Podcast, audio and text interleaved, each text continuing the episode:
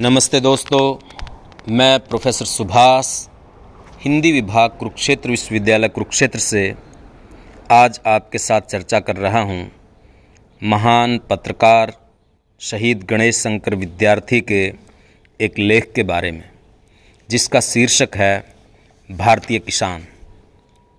साथियों, गणेश शंकर विद्यार्थी के जीवन के बारे में, उनके योगदान के बारे में लगभग हर जागरूक भारतीय परिचित है।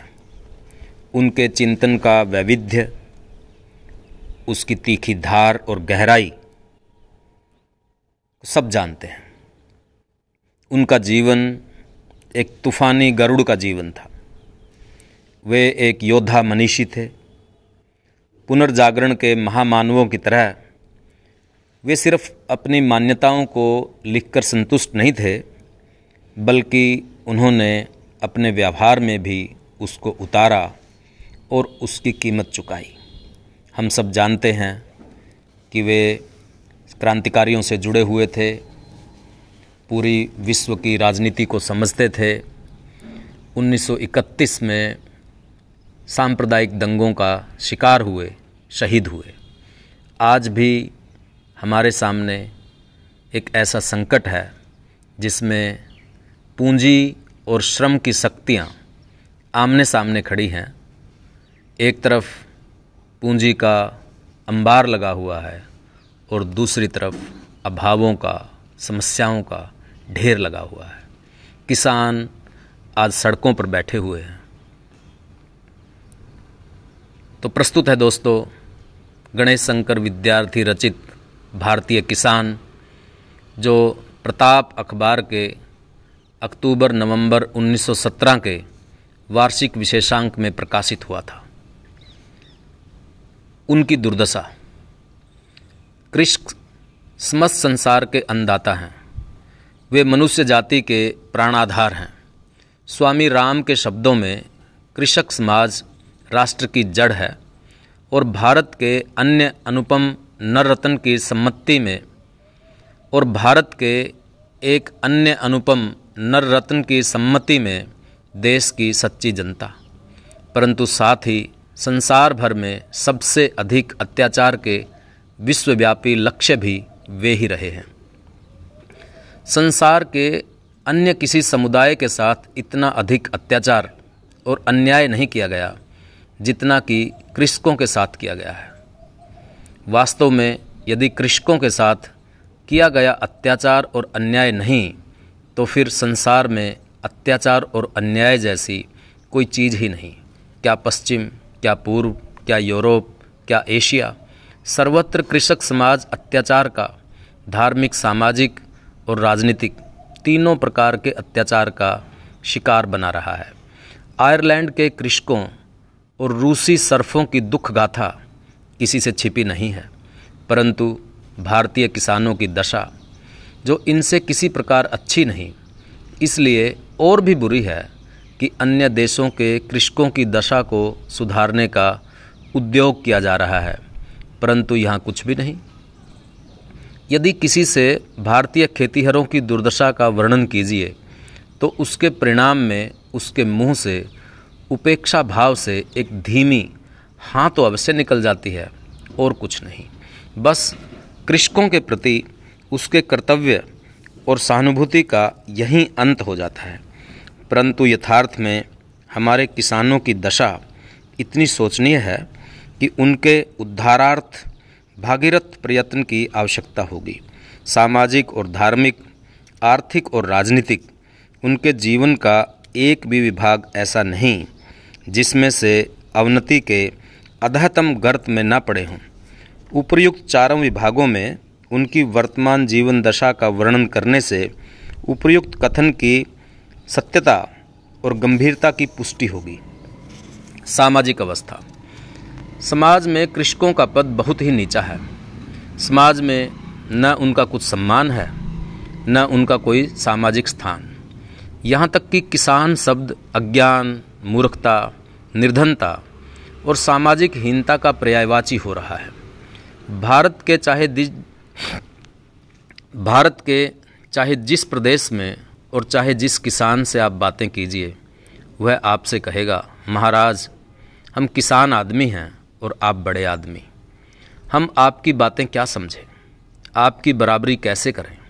ये या ऐसे ही वाक्य प्रतिपल प्रत्येक कृषक के मुख से उच्चरित होकर भारतीय वायुमंडल में गूंजा करते हैं। और इस बात के अचूक प्रमाण हैं कि कृषकों की सामाजिक हीनता इस सीमा तक पहुँच गई है कि न केवल कृषकेतर, कि न केवल कृषकेतर सज्जन ही उन्हें हीन समझते हैं वर्ण वे स्वयं भी अपनी इस दुर्वस्था को प्राकृतिक मानते हैं। नगर निवासियों और सरकारी कर्मचारियों, पुलिस और तहसील के चपरासियों की कौन कहे?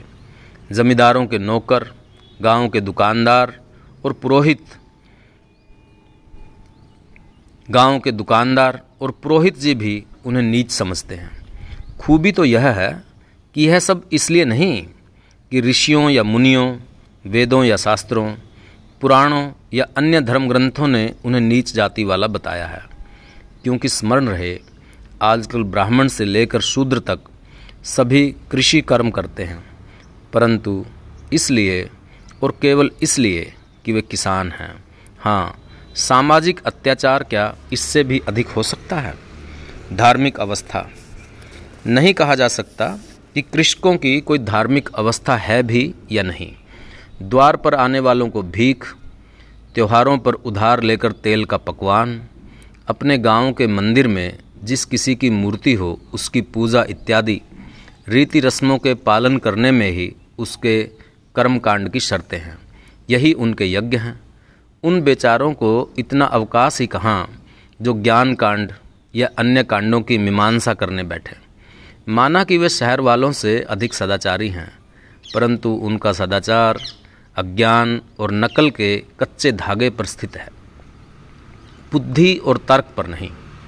कलयुग और भाग्य के नाम पर ये सब अत्याचार सहना और ईश्वर ने हमें इसीलिए पैदा किया है, यह मानना ही उनके धर्म का सार है।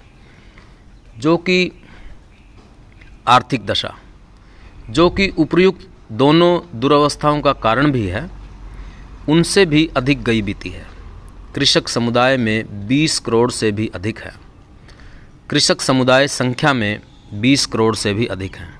भारत में लगभग तिरसठ फ़ीसदी मनुष्य खेती पर निर्भर है। यहाँ सदा से माल गुजारी ही सरकारी कोष का प्रधान आधार रही है।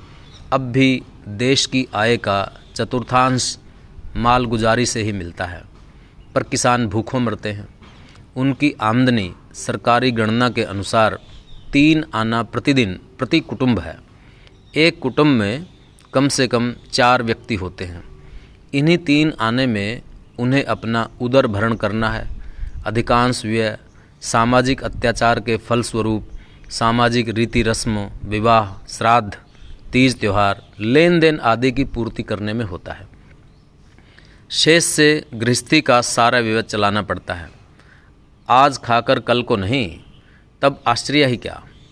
यदि भारत में अकाल से लाखों मनुष्य मरे, फिर कार्यक्षमता प्राप्त करने और वैज्ञानिक यंत्रों और ढंगों से काम लेने के लिए उनके पास दाम कहाँ से आवें? फूस के छप्पर से छाई हुई मिट्टी की एक झोंपड़ी, मिट्टी के घड़े, कुठले पत्थर की एक कठौती, पीतल की दो एक थालियाँ और लोटे, एक आध टूटी खाट, खुरपी हो तो हल, जुआ, यही उनकी सर्वस्व संपत्ति है। नमक मिर्च में पानी की बूंद डालकर उससे ही चुपड़ी हुई अधपेट रोटी और गोप्यांग ढकने का एक चिथड़ा ही उनके रहन सहन का आदर्श है। तथा गंजी की मिर्जई और एक धोती, खुर्रा जूता और दो पैसे की टोपी या पगड़ी और तेल का पकवान ही उनकी विलास सामग्री है। यदि आयरलैंड के कृषक आलूओं से अपना गुजारा करते थे तो ये गाजरों से ही किसी प्रकार अपना पेट भर लेते हैं। परिश्रम इनको इतना अधिक करना पड़ता है कि पसीना लोहू होकर निकल जाता है। नंगे बदन जलती जेठ और अषाढ़ की धूप में हल जोतते और खेत काटते, वर्षा ऋतु में घन घटाओं की प्रचंडाघात सहते तथा शीतकाल में थर थर कांपते हुए। देखकर इनके धैर्य की प्रशंसा और संतोष पर आश्चर्य करना पड़ता है। परंतु शोक कि अपने परिश्रम, जात कर्मफल का भोग, जो मनुष्य मात्र का जन स्वत्व है, ये लोग नहीं करने पाते। आजकल भारत के आरक्षित मजदूरों को एक रुपया प्रतिदिन मजदूरी मिलती है। परंतु श्रमजीवियों से कहीं अधिक जी तोड़कर परिश्रम करने वाले इन कृषकों को कुटुंब पीछे तीन आने प्रतिदिन की आय होती है। आबाल, वृद्ध, स्त्री और पुरुष दिन रात घोर परिश्रम करते हैं। फिर भी आमदनी होती है केवल तीन आने प्रतिदिन। एक मजदूर की मजदूरी, भारतीय मजदूर की मजदूरी तक के बराबर नहीं। जन्म से पहले ही उन पर कर्ज हो जाता है, जो मरने के बाद भी नहीं चुक पाता।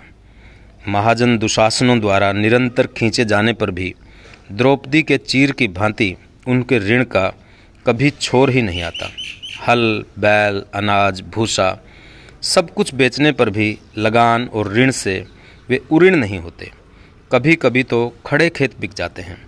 तिस पर भी उन पर लगाए गए करों की कुछ संख्या और सीमा ही नहीं। न केवल एक अत्यंत अपव्ययी शासन की आवश्यकताओं की पूर्ति के लिए उन्हें असह्य लगान ही नहीं देना पड़ता वरना विलास प्रिय जमींदारों की आकांक्षाओं की पूर्ति तथा लोहू के प्यासे महाजनों और समाज की तृष्णा की शांति भी करनी पड़ती है।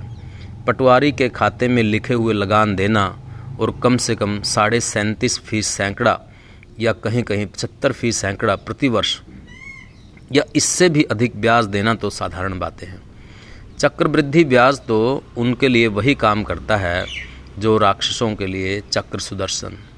जमींदार को प्रति फ़सल एक या अधिक रुपया भेंट करना, तीज त्यौहार, विशेषकर विवाह आदि पर जमींदार को भेंट देना।